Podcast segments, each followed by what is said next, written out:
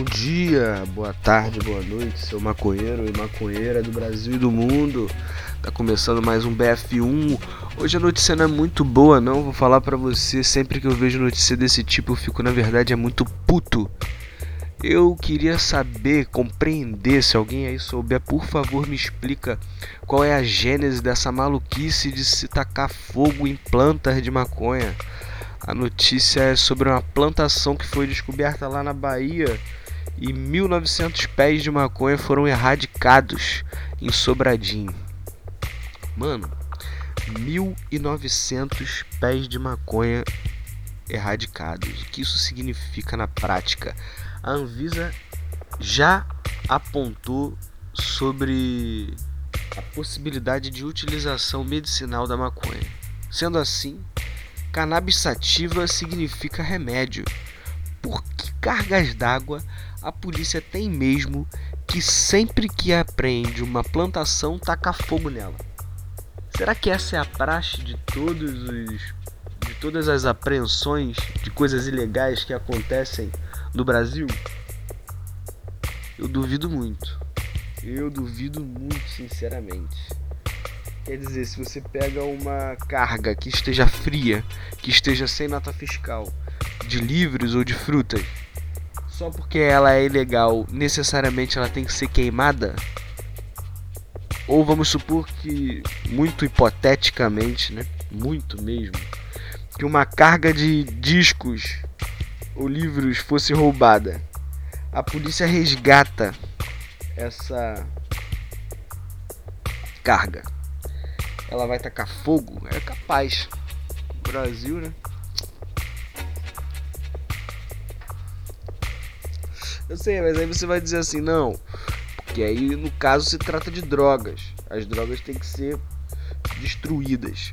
Sim, isso faz muito sentido dentro da ótica proibicionista, em que de fato, quando a gente vê uma droga, a gente quer logo destruir a droga.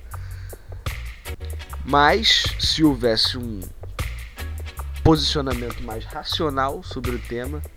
Por que não, quando a polícia apreende uma carga muito grande de crack, ao invés de ser destruído, isso ser gerenciado e distribuído à população de rua mais necessitada que por vezes está cometendo crime ou se prostituindo para obter a droga? Ah, mas o Estado vai dar a droga? Vai, pô. Vai. Só que quando eu der a droga, um G de, um G de crack, ele vai exigir que o, que o usuário converse com o redutor de danos, preste um serviço à comunidade ou algo do tipo. Bem, é uma ideia utópica pra caralho muito. Demais. Num país que não pensa redução de danos, isso é uma ideia muito, muito utópica. Mas como disse meu camarada Emílio Figueiredo, se não fosse a utopia eu nem levantava da cama. é verdade. Então, se o Estado quer de fato combater o tráfico de drogas, o ideal seria isso. Porque com uma apreensão de crack muito grande e doada à população de rua, por exemplo, já seriam dois baques. Um que pegou a droga do tráfico e outro que tirou uma parte do, dos consumidores de ponta. Agora é fato, isso nunca vai acontecer. Agora, 1900 pés de maconha queimada queimadas na Bahia. E alguém na Bahia vai deixar de fumar maconha? Será que essa polícia não tinha mais nada para fazer em Sobradinho? Não existem crimes mais danosos à sociedade como um todo do que pé de maconha que não mata ninguém?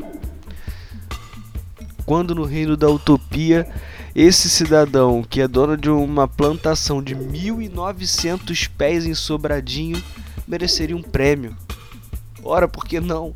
Se em outros países as pessoas estão enriquecendo, sendo ficando bilionárias, investindo na indústria da cannabis, estão sendo bem vistas pela sociedade porque investem seu dinheiro gerando emprego, gerando tributos e ainda produzindo remédio, é, produzindo flores, produzindo movimentação na economia o cidadão aqui cultiva 1900 pés e merece a cadeia. Sim, porque somos ainda o país marcado por esse atraso bizarro chamado proibicionismo cujo O prende muito mais pessoas do que a grafia de maconha. Então, por favor, ministros da cidadania, presidente da república, vocês que certamente estão fumando um ouvindo esse podcast, vamos mudar. E uma parada assim, rapaziada, que me deixa especialmente triste em relação a esse assunto, por isso eu até separei a notícia para fazer um especial hoje só sobre ela, é que em notícias desse tipo, muitos, muitos, realmente muitos maconheiros é, se posicionam de forma conservadora dizendo, debochando, né? Ah, era para consumo próprio ou ah, esse aí exagerou, né?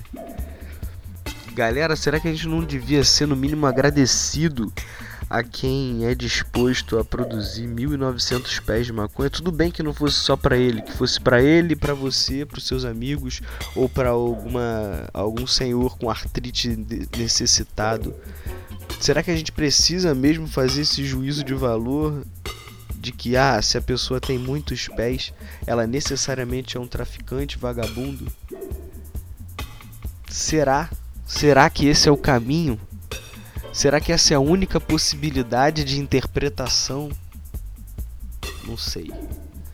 Vamos plantar a semente não da cannabis, pois é proibido e pode nos trazer problemas com a justiça, mas sim continuaremos por aqui plantando a semente da reflexão, que essa é completamente legal e, sobretudo, necessária.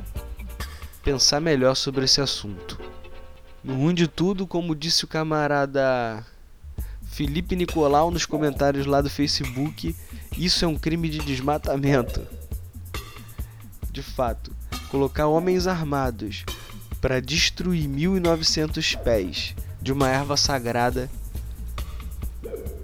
se não é um crime ambiental, é no mínimo um crime holístico contra a humanidade. Um dia eles descobrirão isso. É isso, doidão. Se você tem curtido essa atividade aqui no Spotify e canal do Rempa, é, por favor, não, não esqueça de seguir aí nosso podcast para você ficar ligado nas atualizações diárias. E deixe seus comentários. Pode ser lá no SoundCloud a gente vai estar tá sempre lendo e comentando, respondendo na medida do possível. Hoje é dia 20, amanhã é domingão. Eu não sei se tem o podcast, mas na segunda-feira nós estamos de volta. Valeu, rapaz, obrigado por fazer essa fumaça comigo. Até a próxima.